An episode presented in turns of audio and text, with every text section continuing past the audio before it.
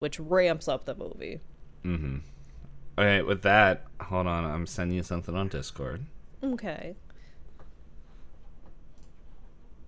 Oh my god. Hey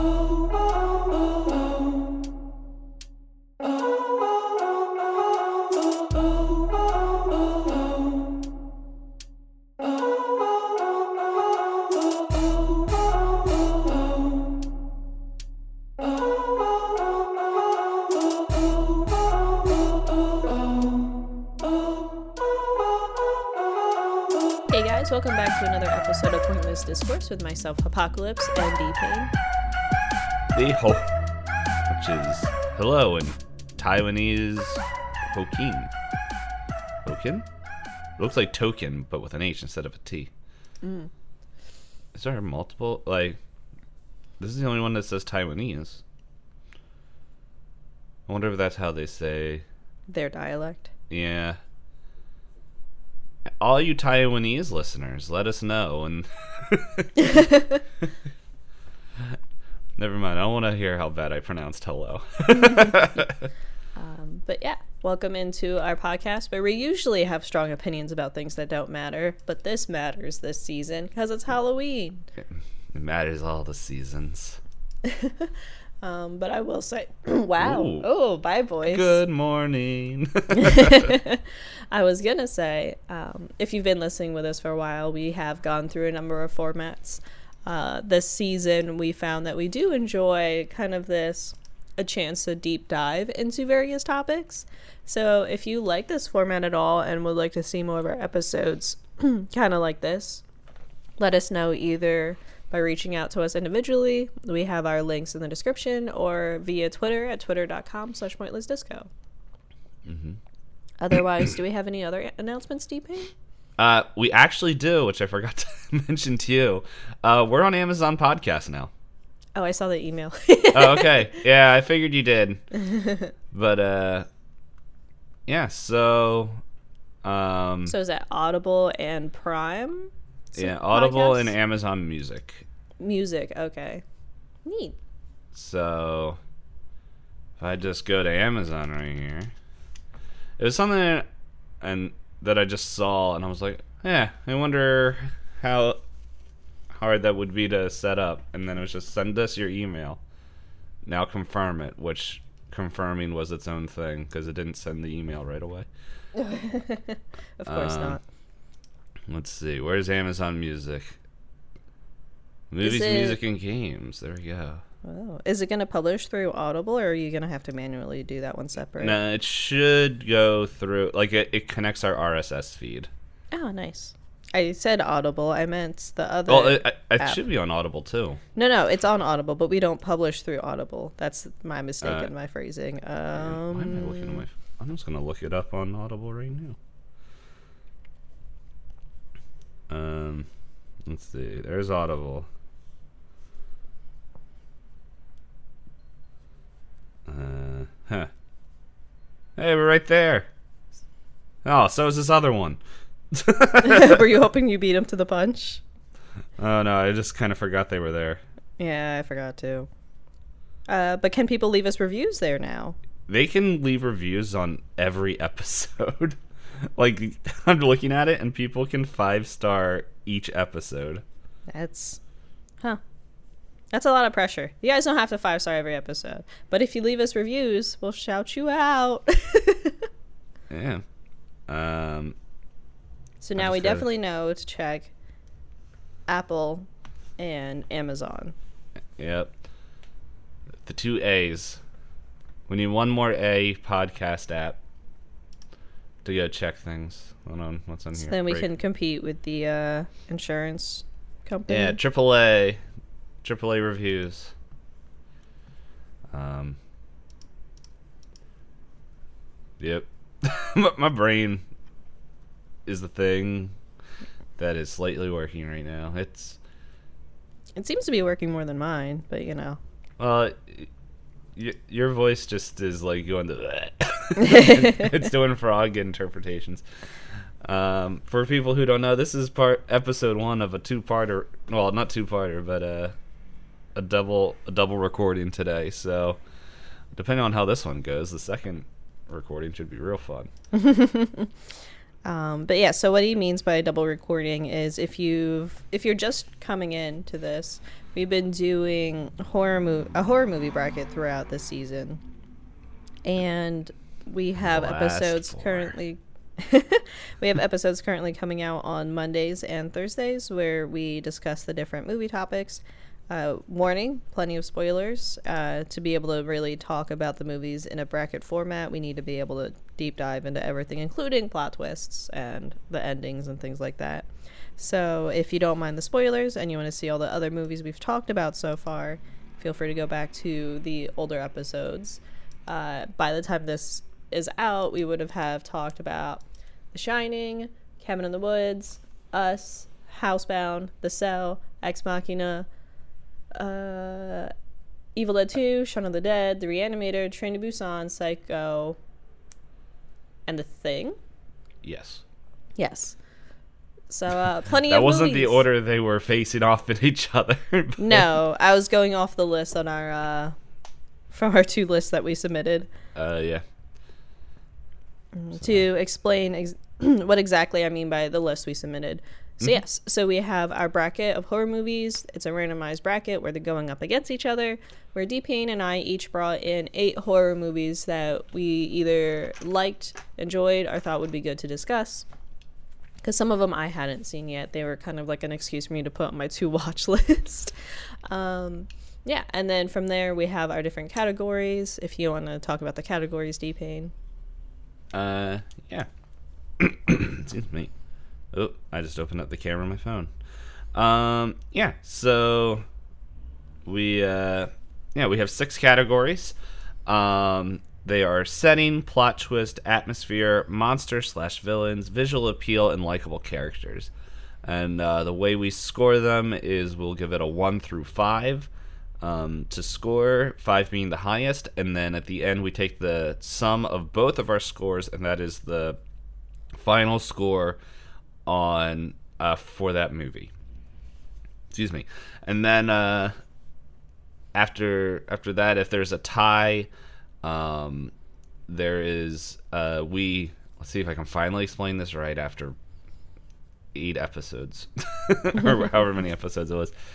Um, I still will call it math magic, but we ranked all the topics uh, to what we prefer, and uh, we have some like uh, I believe it was atmosphere was the highest, so that score will be multiplied by a number, and then all all the other scores will be multiplied uh, together to get um, the final score to to see which one will beat with the multiplication factors of what we like m- over the different set uh, different pieces of the movie.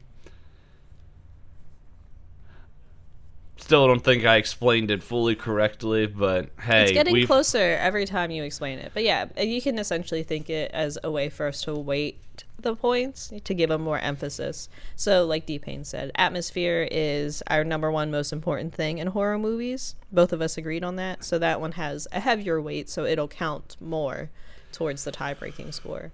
Whereas setting is something that we, while we think is important, it's not the most important thing. So then that one's our lowest ranked one. So that one is not multiplied by a higher number so that its points don't count higher towards the tiebreaker. All right. So then, uh, yeah. So this episode we have Hereditary versus the Babadook, uh, and once again, in case you uh, were picking your nose and didn't listen to what Hot was saying, big spoilers, you nerds. So this is your last chance. I'm gonna say three, two, one. Spoiler time. Welcome to the showdown of the crazy mamas. That's one way to put it. Yeah. Um, yes. Uh, before we jump into summaries and then diving deeper into the movies, we will roll dice to see what order that we talk about stuff in. This week, uh, D Payne and I's brackets are finally ones where it's not one of us brought one movie, the other one brought the other movie. I'm finally gonna get a movie. Two? One. One. I know plenty of people would argue with me that The Shining could have made it, but I oh, really every time I bring this list up, I don't show them round two. I just say what's going on there, and everyone's like, "The Shining's gonna take it," and I'm like, "Yep." But I got one. I got one, guys, and now I'm gonna have two. Which, man, it's gonna be a rough round two. might, when we Man, if we ever do one that brings uh, movies back together, I'm just gonna be like, I'm, I'm gonna cheat. I don't know how I'm gonna cheat, but I'm gonna cheat. That's just I'm joking. I rolled a 32, by the way. It's my lowest oh, okay. number I've rolled this, this entire time. I rolled a 16. Uh, I so, knew it. uh, you can go ahead and explain what we're like, why we're rolling, and that. Okay. Yeah. So uh, this is the first time you've heard Pointless Discourse, welcome. And uh, buckle in for the ride. But uh, yeah, we're big nerds and we like um, we like tabletop role playing games such as Dungeons and Dragons, Pathfinder, uh, Delta Green, Call of Cthulhu.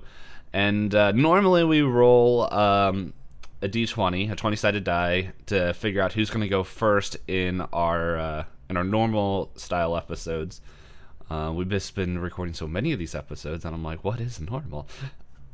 Excuse me. And uh, but yeah, for this, since it's coming out uh, in the Halloween season, it's all horror themed.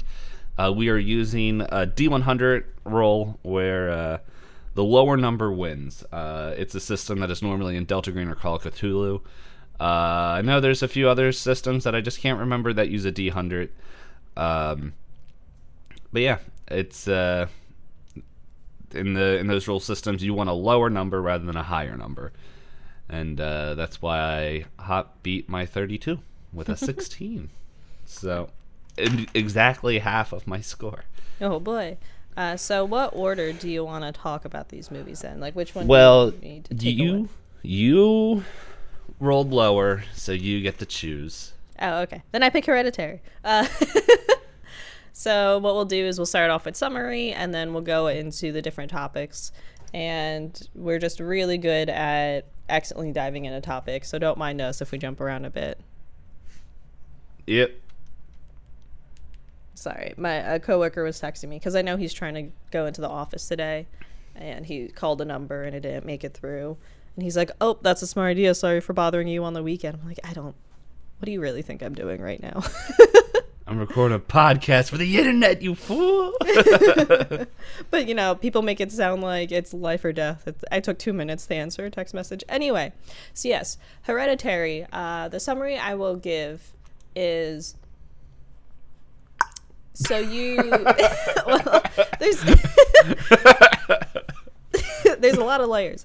Um, so Hereditary is kind of the story of how it starts off as a story of grief where you have the main character i would say the main character is the mother in the story for a lot of it where yeah you see her have this weird dis- interesting disconnect with death relating to her mother and that's important later uh, but she has mm-hmm. an interesting disconnect with um, the passing of her mother and she's kind of she's navigating those emotions while being kind of confused why she's not more sad about it because a lot of people are treating it like it should be a very sad event.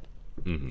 And then uh, you see kind of the pressures on the family that she generally kind of like just the family itself has a lot of inner things already without the passing of the grandmother and it only escalates from there.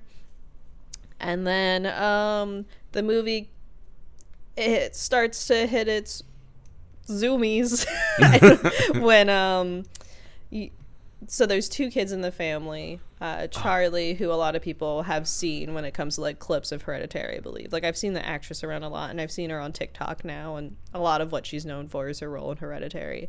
And then um, so charlie is the younger daughter and then there's the son. Wow what's his name? Peter. Peter yes. Um, and Peter is just trying to do normal high school things and tries to go to a party. And the mother insists that Charlie needs to go too, so that Charlie can socialize, but also so that she doesn't have to watch Charlie. because Charlie, since the passing of the grandmother, has been she's already had some interesting hobbies, but it, they're kind of increasing, and it's uh, they don't know how to handle it. And then uh, at the party, a lot of uh, as Strider was saying when we were watching Alien, comedy of errors just kind of kick off where the mom should never have pressured Charlie to go to the party, all things considered, because Charlie didn't want to go. Yeah. And then Peter shouldn't have left his sister completely alone in a party full of drunk teenagers. Just go smoke weed. And then, you know, he shouldn't have told Charlie to go eat that cake. You know, a lot of a lot of things that if anyone probably Yeah. if anyone was in a better mindset then would have never have happened and would have not resulted in the death of Charlie, which ramps up the movie. Mm-hmm. Okay, with that, hold on. I'm sending you something on Discord. Okay. Oh my god. Was that on purpose or did the person do that It's, accidentally? it's on purpose. Okay. I uh What a good spoiler free spoiler. like if you haven't seen the movie, you're just like, oh, that was a mistake. I I sent that to my brother when I first saw it. He's like, "Oh!" Uh, so to explain what D Pain sent me, um, yes, the the penultimate thing that ends up happen- happening is Charlie ends up dead because in she has an allergic reaction to nuts in a chocolate cake, and Peter is speeding because he's worried his sister's gonna die from you know anaphylactic shock, and uh, Charlie has her head out of a window. Peter avoids a dead deer on the road, and Charlie's head and telephone pole meet. intimately. Oh. um, so D Pain sent me a screenshot where you know on Twitter you crop pictures. It's cropped in such a way that the head is not attached to the body. It- the head's like one square over to the left too many. Yeah. yeah. Is there anything else you think I need to add to the summary? Because I feel like if Uh, I add more, then we end yeah. up into a bunch of topics. Yeah, a bunch of topics. Um we'll just say and then the rest of the movie is mental breakdown spiral for mom and a bunch of weird supernatural culty things happen, which we'll get into. Mm-hmm. So yeah. So what do you think of the setting? Aha, sneaky. Uh, setting, I gave it a three. Same here.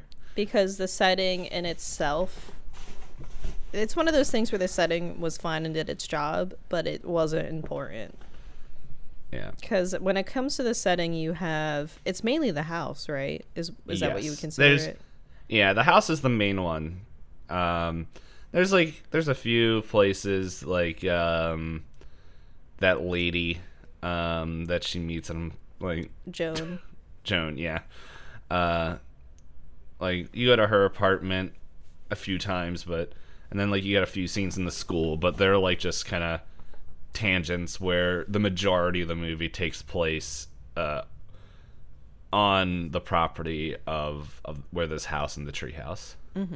oh can i say i will say this much i'm sorry i know Mm-hmm. we talked about us last episode I, is this bad i feel like what us wanted to be but couldn't pull off I can see that, yeah. because the the we can get into it, but some of the way that they hint at things, I was like, oh, that's important, but it wasn't like In your literally spoon fed to me. Yeah.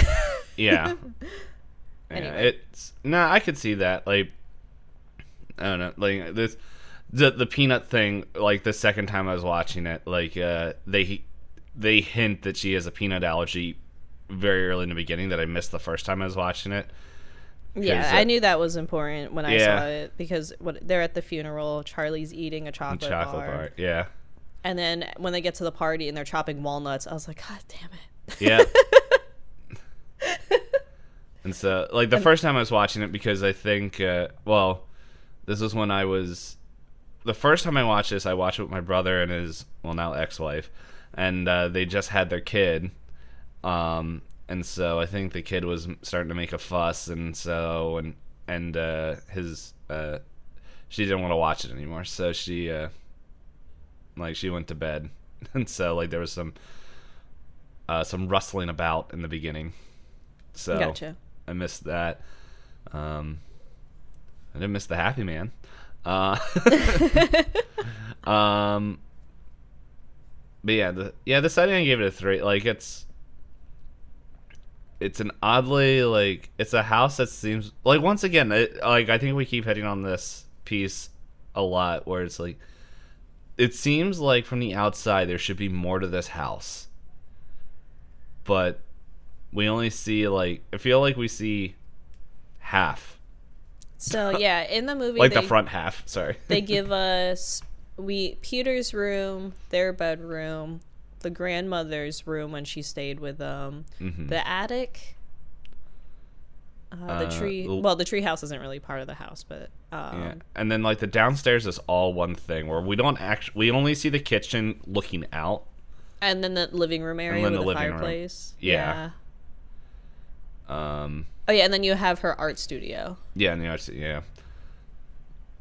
Um I at least felt this house was at least more grounded than Housebound. yes. No the the house like what they showed you, like you knew how everything connected. Like and it's when it just felt weird because it's just like it felt like I just remember when I was watching it this time, like I felt like I feel like there should be more to this house, but like it's I think it could also be going like for the atmosphere and the vibe they were going where it's like from the outside it looks like a very big house, but like you go inside and like everything like just it you feel trapped. Yeah, and it's a good thing to also consider because yeah, the outside of the house. I when they first showed the outside of the house, I was like, oh, they got money. Everything's so nice. And then they go in the house, and I'm like, it's so dark. Where's and their it's- lights? and empty. Like there's Yeah. not a lot of stuff. Like they got a, a few like art pieces. the like, most decorated room I think is Charlie's yeah. because she's got like all of the her drawings and she has a bunch of like knickknacks that she hung on the walls. Well, the and grandma has is- some. Oh, go ahead. Sorry. Oh, and I was gonna say, I think hers is the only one painted in like a bright color too, isn't it? Isn't Charlie's room like yellow or something? Uh, yeah, it's I, I can't remember. It's it's a brighter color, but like every time we see Peter's room, it's It's like gray nighttime. and no light. Yeah. Yeah. Um. So yeah, it's uh it's fun. Um, but no, the setting like it does its job well. Like where since the majority of the movie happens there, and then it gives us a little bit of break, so it's not like we're constantly just like, okay, here's this and this and this, because the movie isn't about exploring the house. The movie It's is not- about It's not a setting based movie. yeah. Um, and this would kind of go into visual design, but it, it is like a like yeah, even though it's dark in the house and everything, like, and this could just be some of the camera work, which I'm gonna stop after I say that. Like the house doesn't look like gross. Like it's an it, it's kind of like void of decoration. It, it kind of is a reflection of the family on the inside, Yeah. really. Mhm. Uh, like But I it said, looks looks nice. Uh, Like, yeah, it's it's a nice house, eh, but uh, like I kind of mentioned in the beginning, the family was already kind of like strained before the passing of the grandmother, yeah. and a lot of the personalities in that house are fit with that motif. Like the only one that kind of is not so dreary is Charlie. Yeah. The favorite. Everybody's favorite. okay, so then next up we have oh I had the spreadsheet and I lost it. Plot Plot, twist. twist. I gave this a five. I give it a four. Yeah, it's uh, Yeah, I like Yeah. the way that they were handled in that it was kind of s- slowly introduced and then kind of like dumped on your lap suddenly. Yeah, Where you have hints throughout everything to keep you kind of like, you know, little breadcrumbs. So, like, I'm sure people like you, you were like, that's important, but where does it fit in? yeah. It. I was just trying to. It's like the interesting part of watching the movie the second time, where I'm just like, Mm-hmm. okay, there's like I'm like, okay, that's that's pretty obvious, and then it's just like, Yeah, like when they showed uh, the first when they showed the doormat for Joan, I was like, Joan's Mhm. related to them, huh? But you know they Yeah. don't bring it up again, and then eventually you find out it's like it's weirder than that. Yeah. Because at first, because you know, it is weird that that lady out of that entire group, and was that lady even in the first group? Um, Nope. Oh. No, she wasn't. yeah, I didn't think so. Sorry, when I say group, so I I mentioned before that the mother of the thing, she's kind of dealing with not knowing how to deal with her mother's passing. You know, like you should feel sad when someone passes, but she doesn't feel that. So she tries going to a grief counseling group. And uh, she lies to her family saying she's been going to the movies to go to a grief counseling group because she's also kind of embarrassed to be going Which kind Uh. of bites her in the butt later. yeah. Um. So yeah. So this second time that she, or maybe not the second, but one of the other times she tries to go, a woman approaches her, and I was like, I don't recognize this woman, but she's she's saying a lot of things to get her on her side. yeah. It's like the second time I was watching it, like it was just even more. I'm like, oh my goodness, this is like so pointed. Like she knows. Like I already like uh, Joan knows, and it's just like I know why she knows, but it's just like I remember the first time I'm like, okay, she's like. I'm like, this is a weird conversation, but I'm just like this time I'm like, this is a weird conversation. This is calculated. yeah. Um. Yeah, it's uh. It's just uh yeah the the plot twist. It's just I don't know. I I just think it's really interesting. Like yeah, as you're saying, it's just this like right on you, right on the end. You're like, oh my gosh, like it's kind of like a.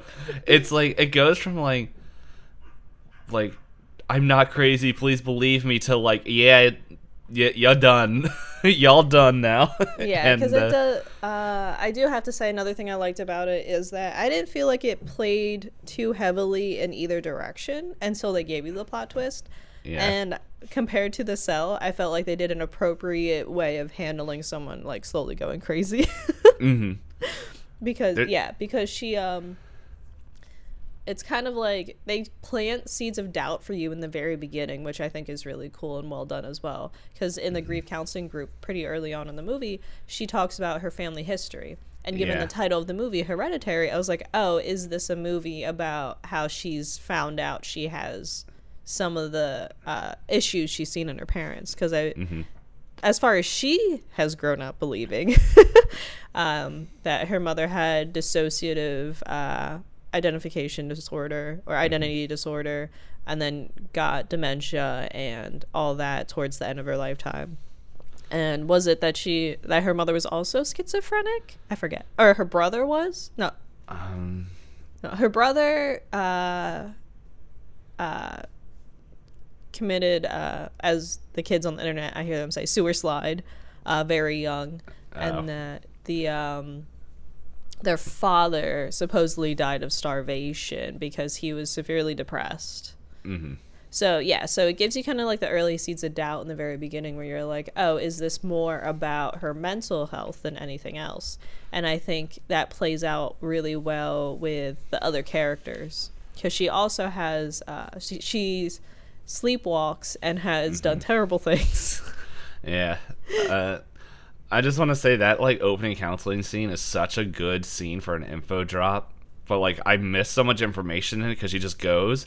But all I can think about is everybody else in that circle that's just like, yeah, this is awkward, and I don't want to be here anymore. Yeah, just like and it's I love the way that they did that scene too because it's I feel like I've been that person like I don't I've never had an info dump at that level but I've been that Mm-hmm. person where you're new to a group because you just want to try it and everyone's like come on be the new person be excited tell us everything about you we're gonna help you and then you go so you want to help with this and you give them the pile and they're like okay welcome to grief counseling welcome to group.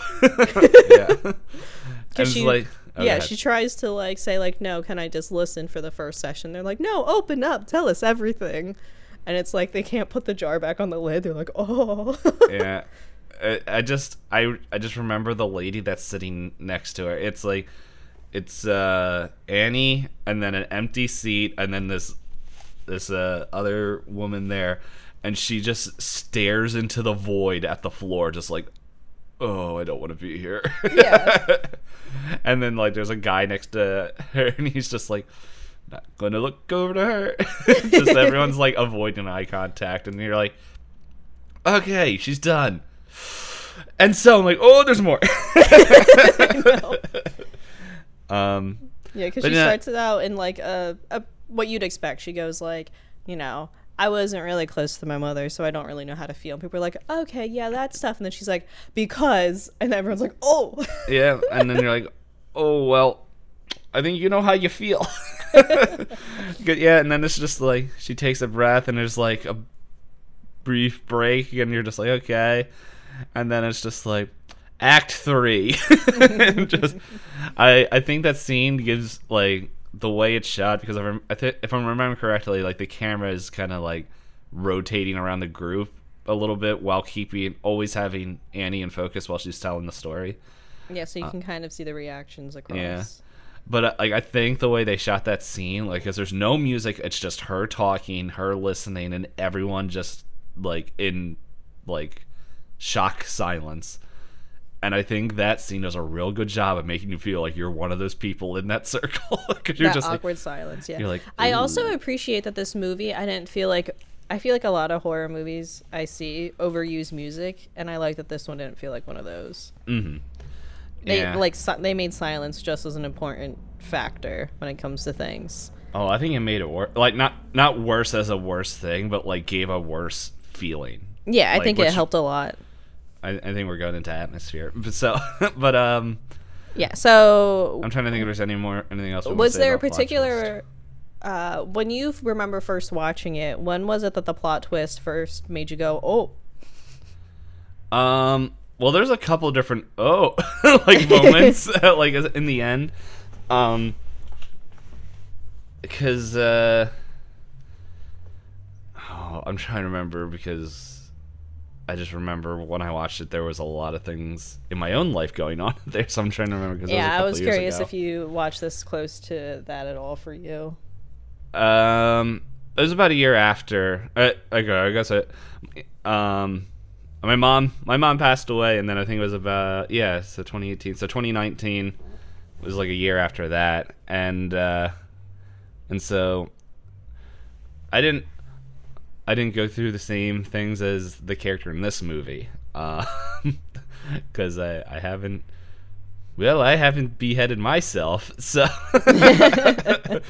um, but it's just like in the second second watch through this, there was like characters that they don't even make mention of that I'm just like, oh, that's who that is. Like the smiley man. That's Palmon.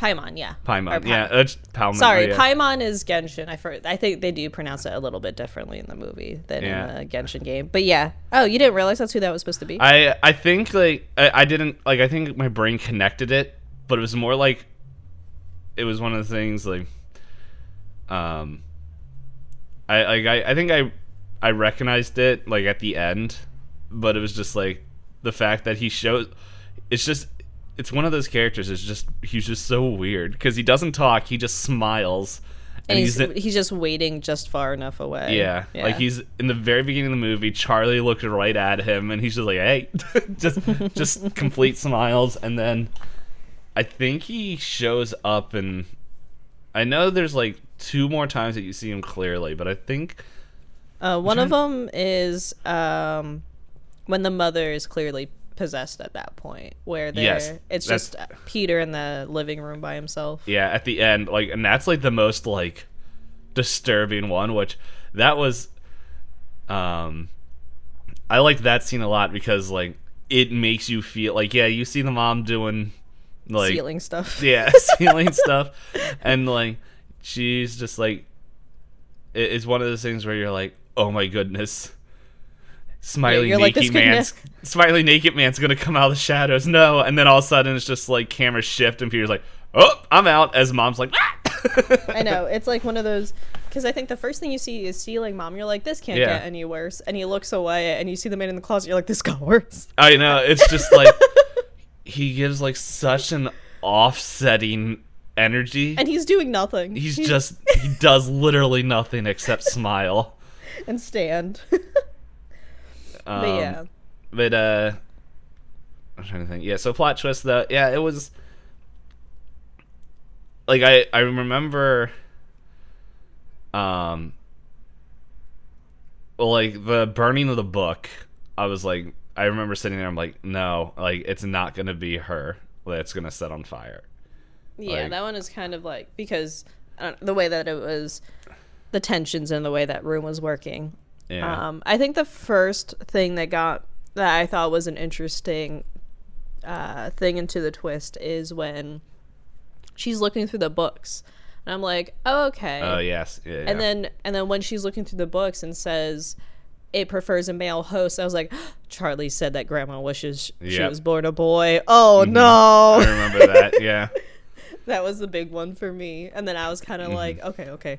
Let's see where this goes. Oh, it goes so terrible. I, I think the the twist that really started kicking it off for me was uh, the scene right before that, Mm-hmm. where it showed like she's trying to get into Joan's apartment to talk to Joan, and, it's then it goes inside symbols, and it has yeah. the same triangle that's in the grandmother's floor. which is also in a lot of Charlie's visions, right? I Because think so. because they have the early scenes where Charlie's trying to go to the woods because she thinks Yeah. she sees uh, her grandma. Yeah, and it's got the fire triangle, I believe. Mm-hmm. Yeah. Um. So yeah, but I don't know. But yeah, the the plot twist was just like as we said, it's like it's like okay, I think I know. Oh my gosh, I didn't know where this was going. like, and not like. I think it was ob- like not obvious, but it was just like okay. You think it is not so much like oh man, that was totally out of left field. It's just like okay, that's that's a good plot twist. Oh my goodness, the energy is like borderline 11 if not 12. and it's just like it goes from like so like such a quiet, like suspenseful movie to like bam. and so it's uh Yeah, and it's like I and, think it, it, and it's not just in the house either. It's just like Peter's having a rough go and no one's around. just when he breaks his nose. I uh, know. and then seeing his reflection smile Yeah. back at him, you know, Paimon things. yeah. Paimon doing Paimon things. And anyway. yeah, and the scenes where Peter's like in school and trying to deal with things, and they use the silence there. Like Mhm. as soon as he starts like zoning out in lecture, I'm like, this isn't good. This is Yeah. I like the first time he brings it back in because he's just looking in there and all he was like, and then he's just like, and everyone's like, he's like, uh, Peter, you okay? He's like, uh, bathroom. Yeah. and that poor that poor husband, he's like, I'm Uh, gonna be the parent to our child because you can't be, and I'm like, oh guy, you don't know, you don't know what you're in it. Yeah. And it's just like, that's one of the things he said that, and I'm like, why did you, why are you staying here? Still here? like I don't know like if I had to guess, I think you you probably make enough money to at least get you and Peter out of the house. yeah, because he's at work in uh, a good amount of the movie. yeah. Like and that's that's one of the thing um, Granted, he was drinking on the job in one scene, but you know. um well, hold on. Let's say let's say talking about husband. when We get to likable characters. We're going all over the place now. Okay. I warned. I warned. Spoilers, everyone. Little good movie. Okay, we re- I really like this one. It's probably the best one that I brought to the list. Um. Yeah. So atmosphere. Uh, uh, yeah, I think that's you. Uh. Yeah. I think plot twist was supposed to be me. but oh No, well. you it's- went first. No, you did. Oh, did I? Oh, it's all good. it's good. okay. Um, Guys, we're fine. I'm confident of always being overtaken by Hop because do you want me to just do atmosphere? I can do it. It's it's whatever. Gross! Don't compliment me. No, I will. Haha. Take that. It's in recording. I can't leave. Aha! Where's that clip? the round of applause. oh wait, it's actually right there on my computer. don't no no don't, don't get distracted. Atmosphere Support a friend. um, I gave Atmosphere a five. Yeah, I did as well. Um, and I don't know, this is like I have a hard time talking about at least with this movie. Some of the stuff I want to talk about atmosphere also goes into visual appeal, but um, I will save some of this. I will save. I will split them off. But uh, it's just oh my goodness, like in like in the get go, you're just like, okay, mom's trying, mom's mom's she's not the best, but she's she's trying, and then it's just, um, you can tell that she's just stressed out, um, because like it it's I like in the beginning of this movie where, um, Annie, the name that's who the mom is, she's uh,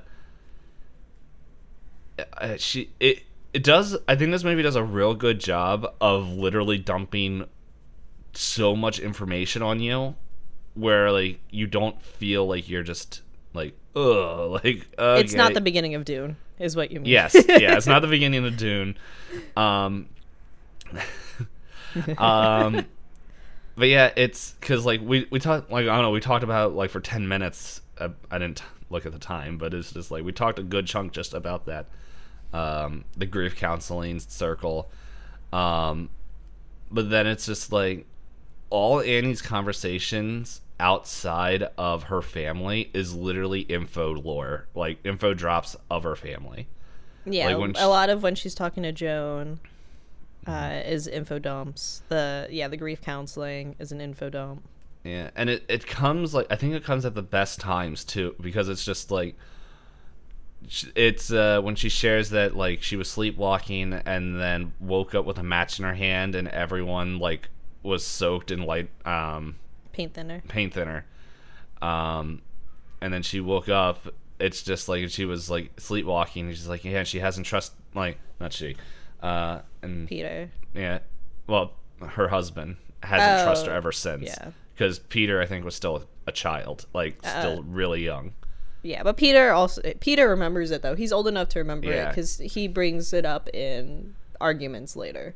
Yeah.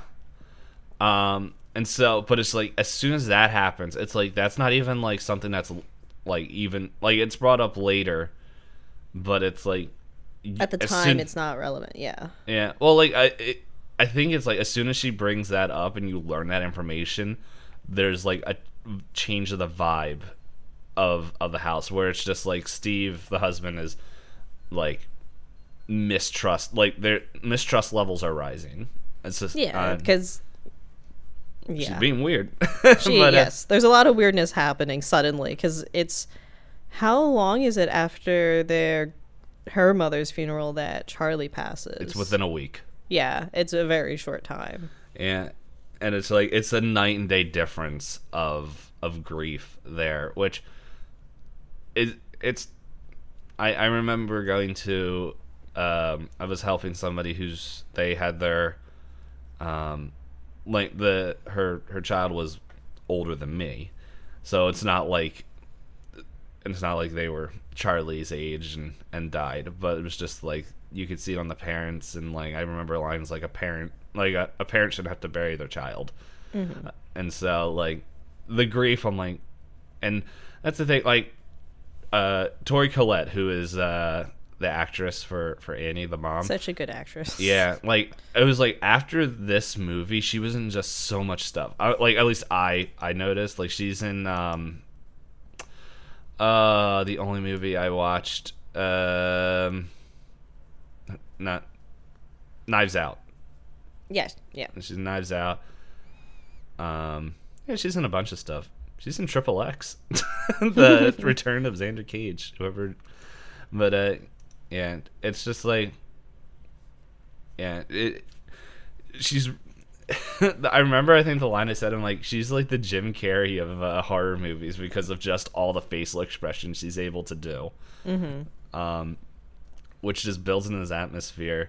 Like especially the end, like when uh, her husband's on fire, she's like, "Whoa!" and I'm like, "Oh, that was weird, but that was really cool." Um, but yeah, it's uh, there's definitely like three stage like uh, like if we would categorize the acts of this with the atmosphere, like uh, there's definitely like in the beginning of the movie, uh, like grief. Um, actually, probably more towards the middle. Um, and uh, it's just I don't know. It's just like the more and more the mistrust, and the more that like Annie's like getting like groomed very quickly to be a medium. Uh, it's just the more like erratic her behavior and, and stuff goes. Um, yeah, I think the way that they the pacing and the ramp up is all very like it's easy as a viewer to follow along with. Mm-hmm. And I think I like that it's pretty much um they managed to pull off having I would consider two perspectives and keeping the atmosphere there because you have Annie and Peters towards the end Mhm. as perspectives and even though you're kind of going between it or between both of theirs they're in the same mess and you don't feel like it's not jarring Yeah, and because they they build together. Mm-hmm. Um. Yeah, and then there's just Steve, who's just like, I'm just stuck here. i i'm doing my best i'm also grieving but wow do i have a lot to deal with at home yeah, and uh, but yeah, it's I think uh, the mom's journey from grief to I don't know. I don't like using the word crazy because it's just like if she was if it's Joan, a supernatural Yeah, it's it's a supernatural effect on her. Like if she never met Joan and didn't follow up with Joan, because it's just interesting because like it's it's just funny where it's just like oh wow Joan's conveniently there, and like not even just in the the counseling thing, but just like oh yeah I was coming out of uh um whatever it is the, the oh the arts and crafts art store. thing arts and crafts yeah and then she yeah and then somehow joan just so happens to be able to do what because joan says yeah that's another plot thing that i noticed joan's like yeah i had a medium and they helped me and then instead Yeah. of getting the medium Yeah, she's like, "Oh, I can do this." Yeah, and I'm like, and "Yeah, like okay." "Hmm." He showed me, and I was like, "Okay, okay, buddy." Um, there's that. Uh, I think Joan is also the one. Like it, you don't really see the character, but I think Joan is also the character in the beginning where Charlie sees someone like. across the street yeah i think so as well Well, no, no, the in the actual funeral with the open casket that takes the bottle and wipes something over her lips, the grandmother's lips. in the very beginning. Oh. yeah you I don't th- really get to see who that is. I think that's I think that's her because it's just a quick back shot and it's a focus of just wiping something over there and she just leaves. Mm-hmm. Hmm. Um. But yeah, it's uh. Yeah, it. The atmosphere though is just like, it, it's one of those.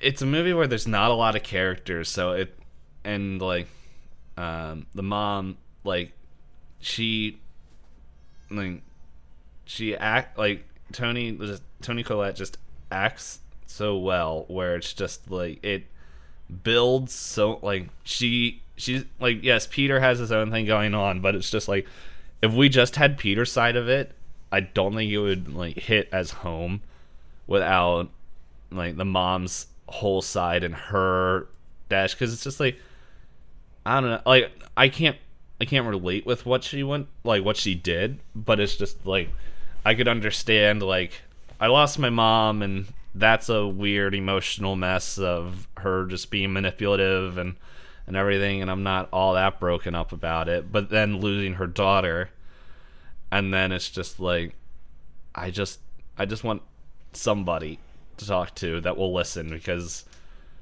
as the movie progresses like even though like the mom is going a little bit crazy like cuz she's another another um, important thing is that the mom's job is that she makes kind of like dioramas, like really high end diorama stuff. Yeah, but she uh, unfortunately it's- takes personal and puts it into her work. So Yes. she's kind of just. Yeah, because the scene where Steve comes in, he's like, "Don't let your son see this." She's like, "It's objective." He's like, "You're, nope, this is not okay. Yeah, I don't Uh. care if you come down for dinner." yeah. Which that's a whole nother scene. Um, it's okay. like it's just each scene is like a block of just the it, the pressure cooker, and it's like the end is the pressure is now has to be released. Like, I, and it does a real good job in that. Sorry, I cut you off. no, it's fine. I was gonna say, uh, we're very good at bleeding into other topics. So yeah, atmosphere five. yes, Atmosphere Five, good movie. yeah, And uh, we did mention it a few times. The only other thing I'd add to it is um, the sound design is very good in that it doesn't feel heavy-handed. It just feels like it hits it hits it right. Because some movies they utilize music to try and trick you into things being scary, but this doesn't. They're just like, "N- you know what? What if it was really quiet right now? And you're like, I'm uncomfortable. Yeah. Like one scene that I, the second time that really stuck out to me that's really quiet and it's a shot that is down the hallway as Peter's leaving his room to go to school. And this is like about two thirds in the last kind of third of the movie where the mom is like really gone. Like she's not totally gone, but she's just like I think it's at it's right after the dream where she uh which it's that's another fun thing where it goes between like is this dream or reality? And like there's the it starts off with uh like you're following peter peter lays in bed and then hands come out and just start choking peter. And then uh it cuts to the dad and the dad's just like and then comes back and the mom's in the room just like are you okay? I saw someone choking. He's like no you were just in my room trying to kill me. And he's like no i came in. I was trying to help. And then it's just like And she just info dump. yeah, and she's like, "I never loved you. I wish you never existed." And it's like, "What?" And I'm like, it's just like, "Oh my goodness!" And then it just goes and goes this argument, and then they're all like soaked in like. I remember the first time I watched, I'm like, "That's a lot of sweat," and then It's it's, like, the paint thinner. yeah, the second time, I like the second time I was like, "Oh yeah, paint thinner." I I don't really know what my brain was going through the first time I watched it, but It's, there's diff- it's always different when you watch with people. Yeah. Um and so but I, I think also because like the way just me and my brother like we just love making fun of stuff so i think i was more making fun like looking for stuff to just poke fun at so there's my normal watching stuff i i wasn't doing but uh but yeah and then it's just the paint thinner and then she wakes up and it's just like oh that was that was a little intense and then but the scene I'm, I'm thinking, I think it the scene I'm thinking of was just silence happens right after that when Peter comes out and he just looks in the room and his mom is just creeping looking out the door the crack and he's just like Ugh. and, and but that seems just all silent and she's like oh, hmm yeah yeah yeah and just like oh my goodness what a creep Okay. So then, do you want me to take Monsters Villains or do you want to? you can go ahead So Monsters Villains, I gave it a four. That's what I gave. I think I gave it. My phone keeps shutting off. Yeah. Open up. Open up. Yeah, that's what I gave it to. Okay. A four. Yeah, I gave it a four because like, it's, I don't know it. It acts very subtly, and then it's suddenly like, okay, I'm in, I'm done, I did my job, I did what I needed. I'm like, oh, okay. Mm-hmm. but I I think it's because like, it was a four for me because it's almost not a movie about a monster.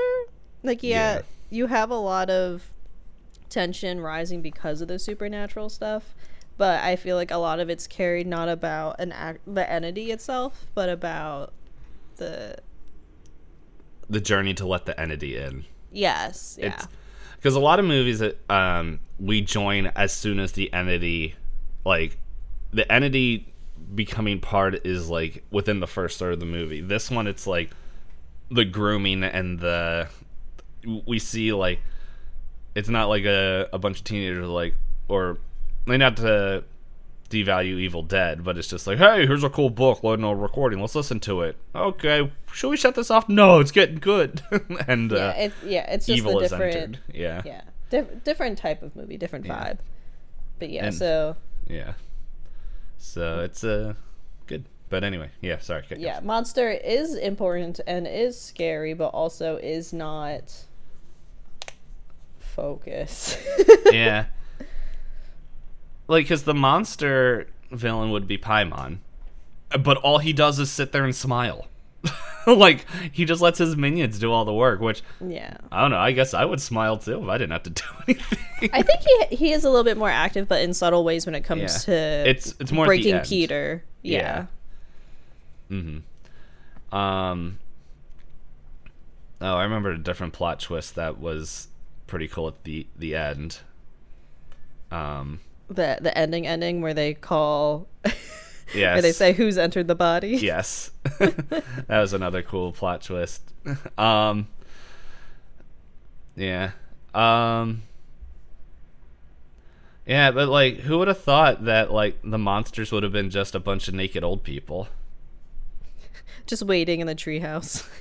No, they're in the attic because that's when he looks up oh and wait, sees yes, his he mom. has he I- has I- that scene in the attic, but I was thinking of the final scene yes, yes, the the final scene where they're all in there. Oh my goodness! But the scene in the attic, with like at the end, where he's just looking up at his mom, and I'm like, Uh, he hears a noise behind him.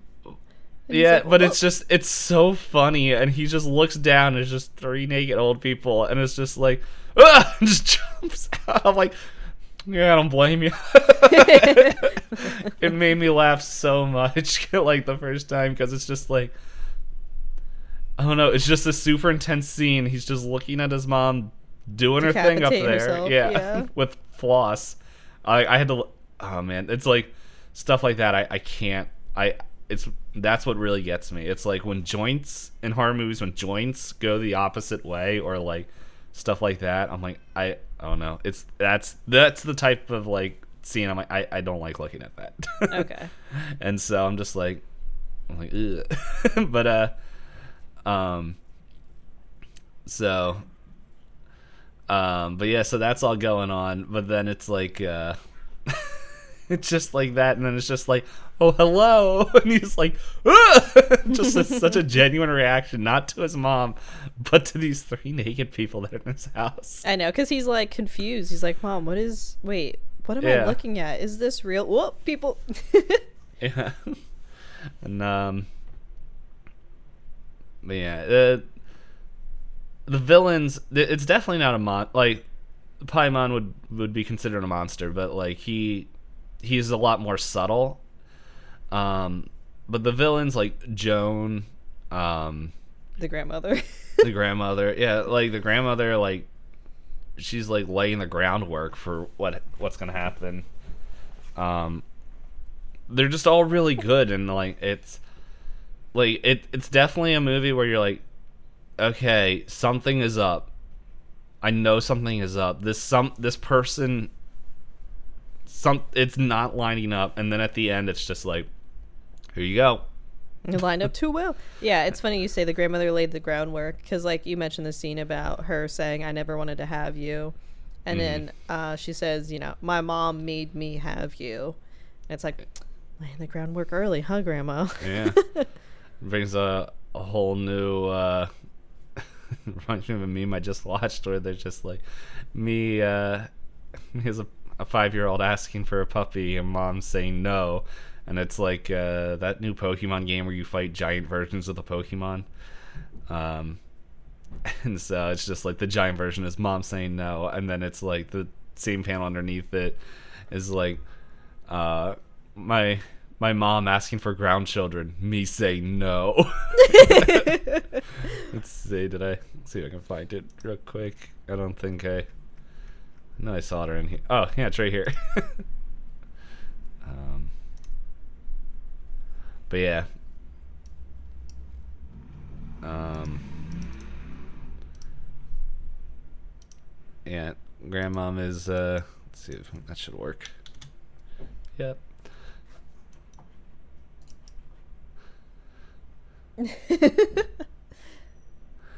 Um but yeah it's uh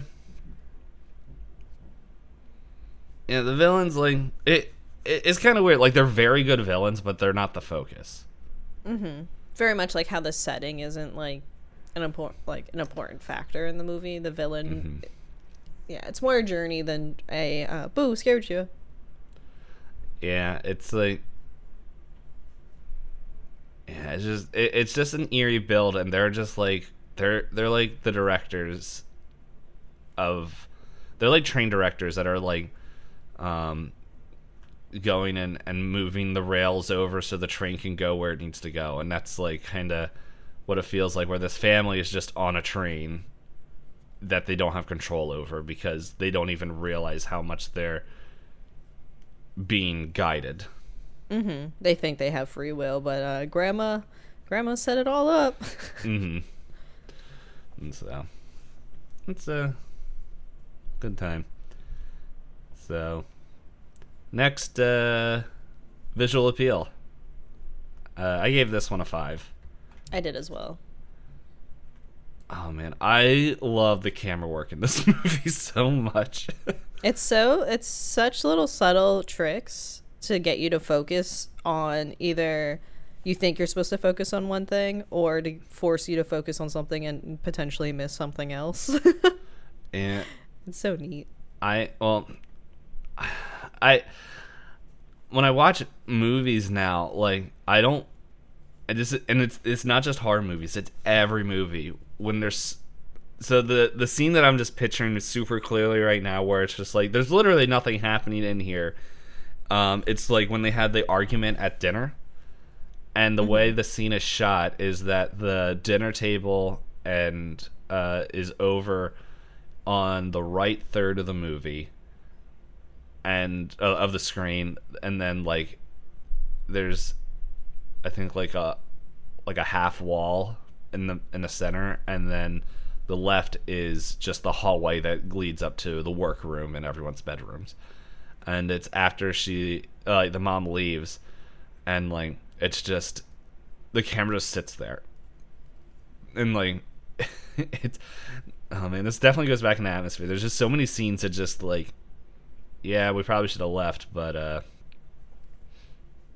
it's uh, will just make you feel awkward, huh? yeah, that uncomfortable silence after a huge family fight. Like Yeah.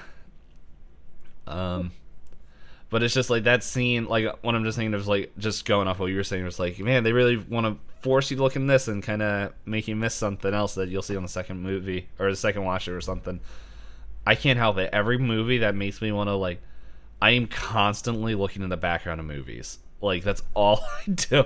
Like there's there'll just be a conversation and the camera will be up in like the watch like right in the person's face and there's just like a third of the the behind scene. I'm watching the third. I'm not watching the actual character talk. I'm like, what's happening back there? I not that I'm gonna think I'm gonna catch anything. I'm just much more interested. It's like, so what, what's happening behind them? so, I don't know. I I I built myself very weird during to watch movies. Um, but yeah, like I, I even like just the opening shot where, um, you you're in her workroom and it's just kind of just going through there, showing you different scenes, playing some music, and it's just like cool, cool, cool, and then it's just like yeah, here's a dollhouse, and oh hey, this is uh, a bedroom. Okay, we're zooming in. Okay, there's a dude in the bed. Oh wait, we're we're in the movie. Good morning, son. Time to go to school. Yeah, and it's just like there's so many scenes that make you feel like you're looking at a dollhouse in. Uh, just with the camera work, like in, mm-hmm. in the mm-hmm. beginning, they kind of get they kind of shift away from that at the end, but there's just oh man, I I love how it's just some of the stuff just sits there, like the and camera work is a tier. Yeah, and it's also a fun play on things because, like you said, you feel like you're in a dollhouse, and a lot of it, the grandma was playing with her dolls to set up yeah. everything. Mm-hmm. Ah. da, da, da, um, like another scene I thought was really cool is when they uh you're following the dad through the hallway. Like there's another one of those dollhouse like cinematic things where it's he's going and then like every shot that you see of this house, um, like there's the way they show it is that they can't go through the wall, but then you literally go through the wall as he goes into the workroom to see that. I, I forget what he's looking for. I think he's looking for his wife, uh, for the mom, and she's just like, I, I can't remember, I can't remember what's actually happening. I think this is right after she like no, because she's in her workroom when she destroys. Excuse me, destroys it all. Yeah, she's like sitting in the corner when he comes to check in on her because he smells yeah. something weird. Yeah, I'm trying to remember what. If that's the scene where like he comes in, but no, I, I, I don't think it is. I think he's looking for her, for some reason, and I can't remember why. Because I think that's like after that scene, he comes back and she's like, and this is like when she just appears out of nowhere. It's like, I need your help. I need to burn this book Oh, yeah, because she's in Charlie's room at that point while he's looking for her. Um. Anyway, um. Yeah, like the cinematic stuff that they do just with camera work alone is just really cool. Mm-hmm. But there's still a lot of other cool things, like just visual effects that they do in this movie. That's it, it's one of those things that I'm like, I I don't think if there's CGI in this movie, it's very subtle. I think the only CGI might be like the bugs, which I hate ant. Like I hate large gathering of ants. So anytime they showed all the bugs, I was like grossed out. But I think Oh, the yeah. on- the only time I can guess CGI is when she wakes up covered in the bugs and Yeah. goes to her son and sees his face covered in. Yeah, that and uh, just the Palma, Paimon light effects, Right, right, yeah. which is very uh, like, yeah, that, that makes sense. Um, and uh, but it's just like I still remember a scene, like because at near the end you just stop following the mom's perspective. You are fully in Peter perspective now. Mm-hmm. Um, but it's just like it's one of those things that is just like uh, when she's just chasing him and he runs up into the attic and then you just hear banging and you're like i remember sitting like "H- what? How is that happening? And then you go through the floor and she's on the ceiling just smashing her head into Mhm. the thing. Yeah. and it's just like ooh. Like there's that and um like just the effects with fire that they do is just uh really good. Uh, like oh my goodness it's just so many it, it it's just interesting because like i'm just thinking of our conversation with the thing um and uh like the practical effects in the thing was just like oh man look at this monster and like like oh man it's just kind of gross like slimy explosion whatever. But in this one it's just like there's practical effects but it's it's so subtle and just focused that even though there's not a lot they're super powerful when they come up. Yeah, I think it's almost more powerful because there it's there are moments of like body and gore horror, but it's very like few and far between. Mhm.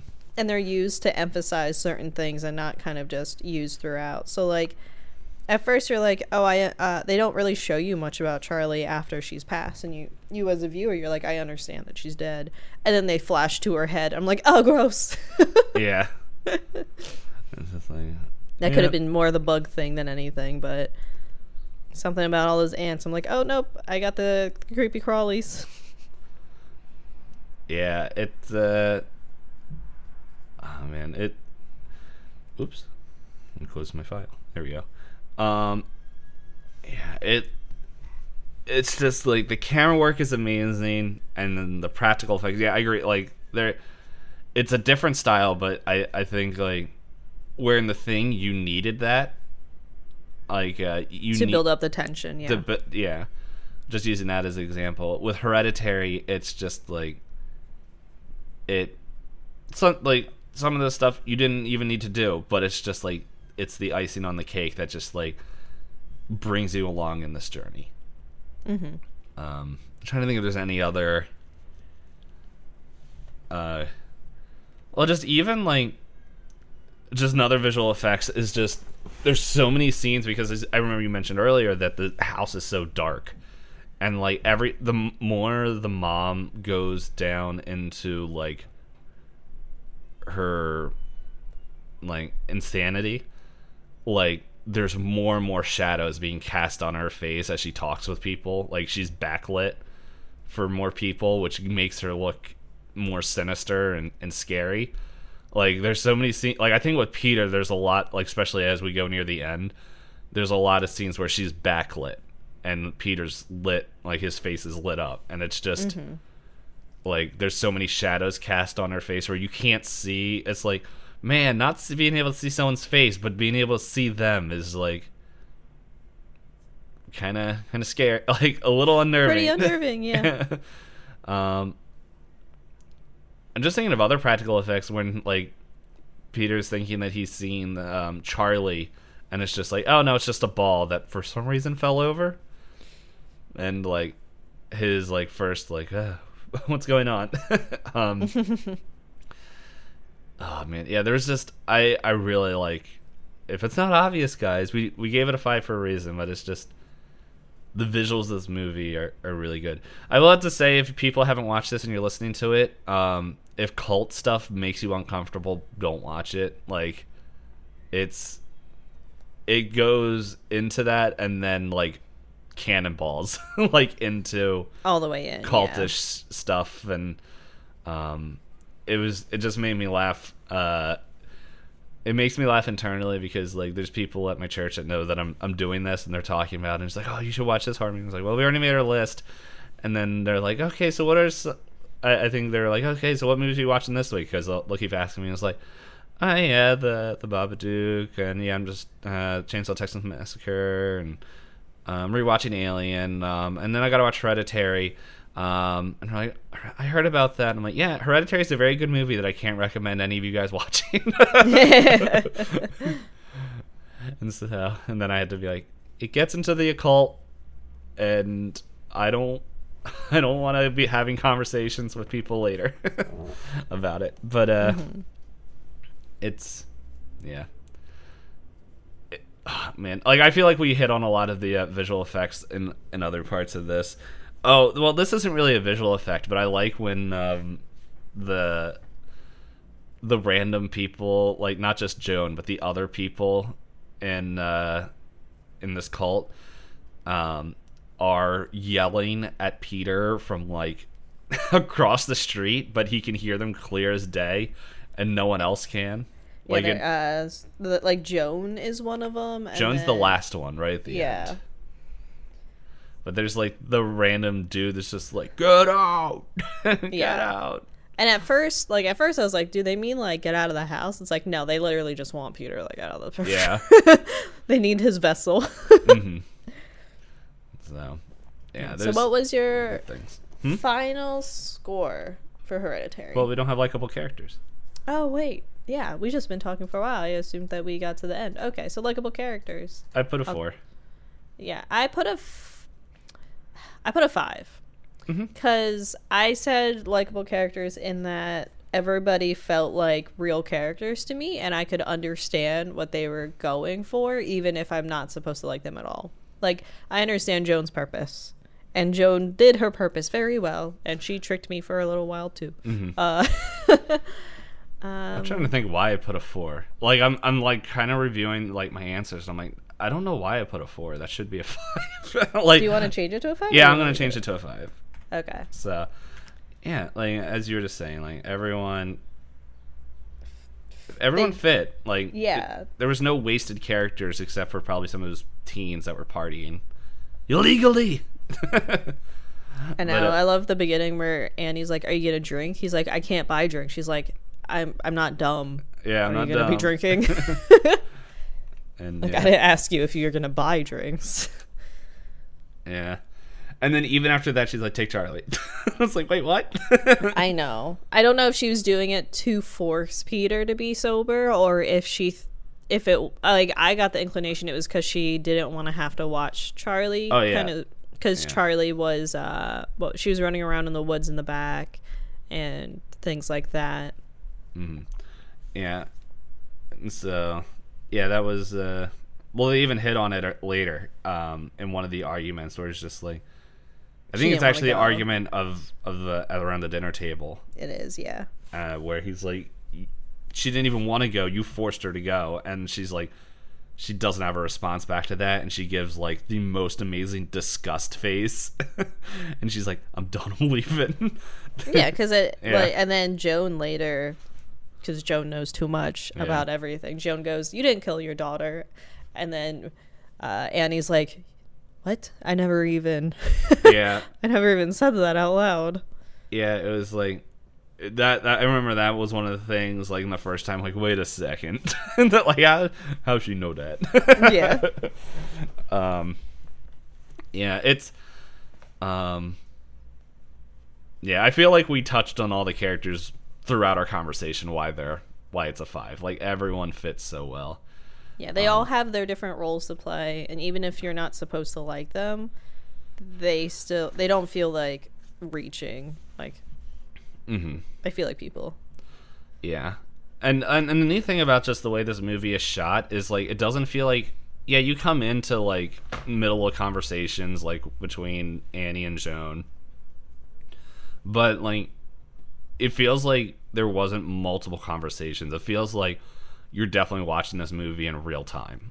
Mm-hmm. So, because uh, yeah, Joan like uh, it seems like they only met a few times, like, which just kind of shows like where Annie's at herself, where it's just like this is the second time I met you. yeah, we had a real good time, like having tea and all that stuff. Uh, okay, second time we're hanging out, we're gonna have a séance. Okay, cool, I guess. I also like how uh, the symmetry of Annie's reaction to um, the whatever it is, um, the séance, to Steve's reaction, and it's the first time I have it happens. It's exactly the same. I know the glass moves and he looks underneath the table and he's Yeah. like, uh? Oh, well, and it's the same thing where he's just like, "Okay, now we're done. We're done. I don't want to." do Yeah, Poor Peter. yeah. Peter was just like, I, uh, if, if we can talk to Charlie again, I want to talk to Charlie again. He's like, I don't want to talk to Charlie. Yeah, she talks too much now. Yeah. Um, man, I, I guess last thing I'll say before we, we total for scores is this is that has nothing to do with the movie. Well, it- Okay. it, it, it- well, it, it has to do kind of with the movie.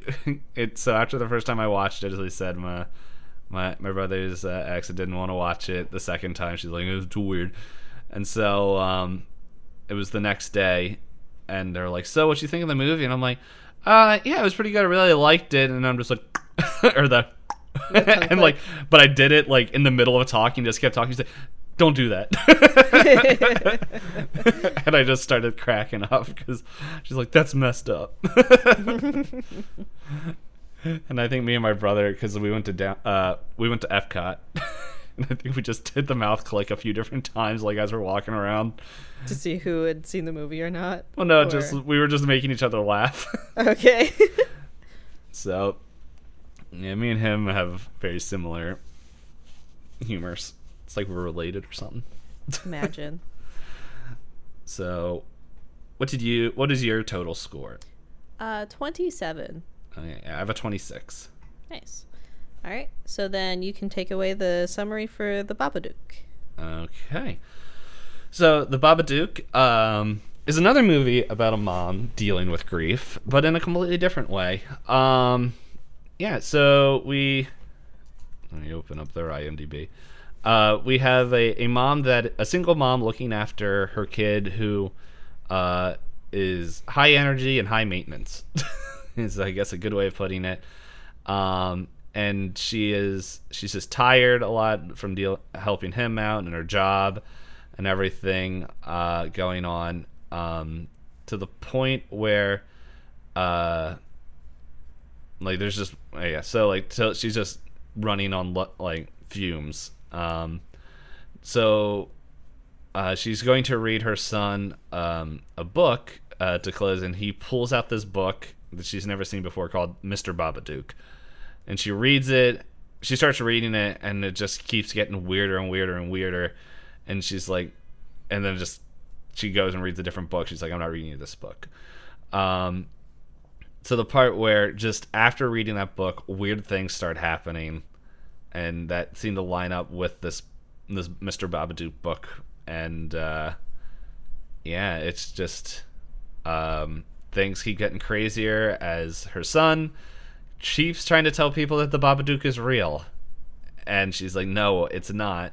And uh, as her life falls to shambles from this book, uh, she keeps trying to destroy it and keeps showing back up, and uh, things progress, and we'll get into it as we we talk.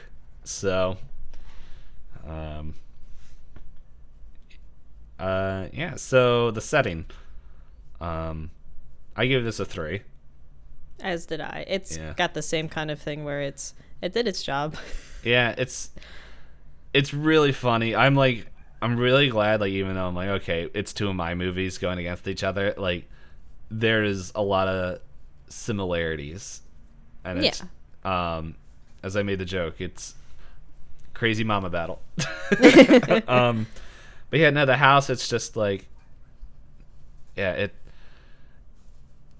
the the house is- yeah, it's just there. I I think uh you definitely get like you see the whole house like in like throughout this movie where it's like not that it's a takeaway from hereditary where it's like we only get to see the front half of this house like oh who knows what's in the back um it's probably the green room uh but, but uh the house is uh like it feels like every room in this house is used in this film They also live somewhere, all things, a very small place. Yes, it's a smaller place. Um, it's more condensed, um, and it, it, it gives a different like. Not only is the house small, but it also like gives the feeling of um, like feeling trapped inside here in in, like a kind of a different way. Oh, another thing to say is uh, this film is an Australian film, I believe, and it's. Uh, uh, I know it's not like I think it was filmed in Australia. If I'm, I know it's not an American film. Uh, let's see. Jennifer Kent is the director. Yeah, it is Australian. Yeah. It just says country Australia. So I, Yeah. I don't know if it was necessarily filmed there or if it's. I, I think it was, because I, I, remember hearing that it was it wasn't in here. Okay, it says that uh, she is an exhausted widow living in the Australian city of Adelaide. Okay, yeah, I I think uh, there's mention to Adelaide and other places, um, but yeah, like setting, like there's there's a few things like as as like watching it, we're like that that doesn't make sense. like there's it's not a lot like there, but there's like a handful of things that just doesn't translate to like American stuff because it's just uh when did this movie come out? It came out 2014. 2014 there's like a lot of like old appliances Yeah. like like it seems I don't like, know if it's set in 2014 though. I don't know. If, i feel like it is i don't know she Yeah, didn't have any I'm- cell phones or that's what i'm anything, just right? thinking too yeah because like the, the time it i don't know it doesn't I don't know if time, quote unquote, matters in this. yeah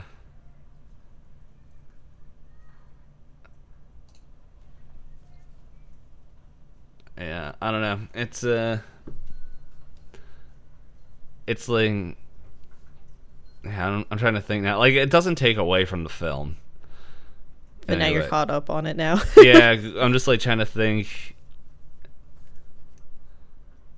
Oh well, it doesn't really matter, but because uh, because I'm just trying to think of other technology, but it's just like it doesn't really show other technology uh, that is in the world at that point. Yeah, like even in the police station when she goes there, it doesn't feel high tech or anything. It kind of Mm-hmm. just feels like a generic police station. Yeah, we also like don't really go too far into it either. Yeah. All right. Uh, Uh, yeah. I don't have anything else to add yeah, for that's, setting. that's just the house. Yeah, All right. So the next is plot twists. I gave it a four. that's what I gave it to. Yeah, because it's there are some twists in there, but it's definitely not. Uh, there, there's not a lot there to twist on. The thing that I consider the plot twist is the way that she can uh, control question mark it or just take care of it. Well, Um, yeah, it's this movie is a huge metaphor. yeah, I understand that. I know it's So a it's. Oh, yeah, sorry. Go ahead. yeah, but I was gonna say like, uh, a metaphor in that it's her dealing with, like you said, she's grief stricken, she's sleep deprived, she's kind of running on fumes, and when you have a lot of that stuff piled on, uh, and she, I don't know if we mentioned, she's also grieving. Um, you have all that piled on. You have a lot of, you know, uh, depression can uh, become onset, a lot of different things uh, as you're not taking care of yourself because you're forced to take care of everything around you. Um, and I understand, like, it's a metaphor of her being able to uh, balance herself better uh, and take care of herself better by being able to, quote unquote, feed and house the Babadook in the basement rather than in the whole house. But it's still, like, I that's the only thing I really consider a twist, and I thought that was at least an interesting way to show her overcoming things, rather than it being like, "Oh, I stabbed it."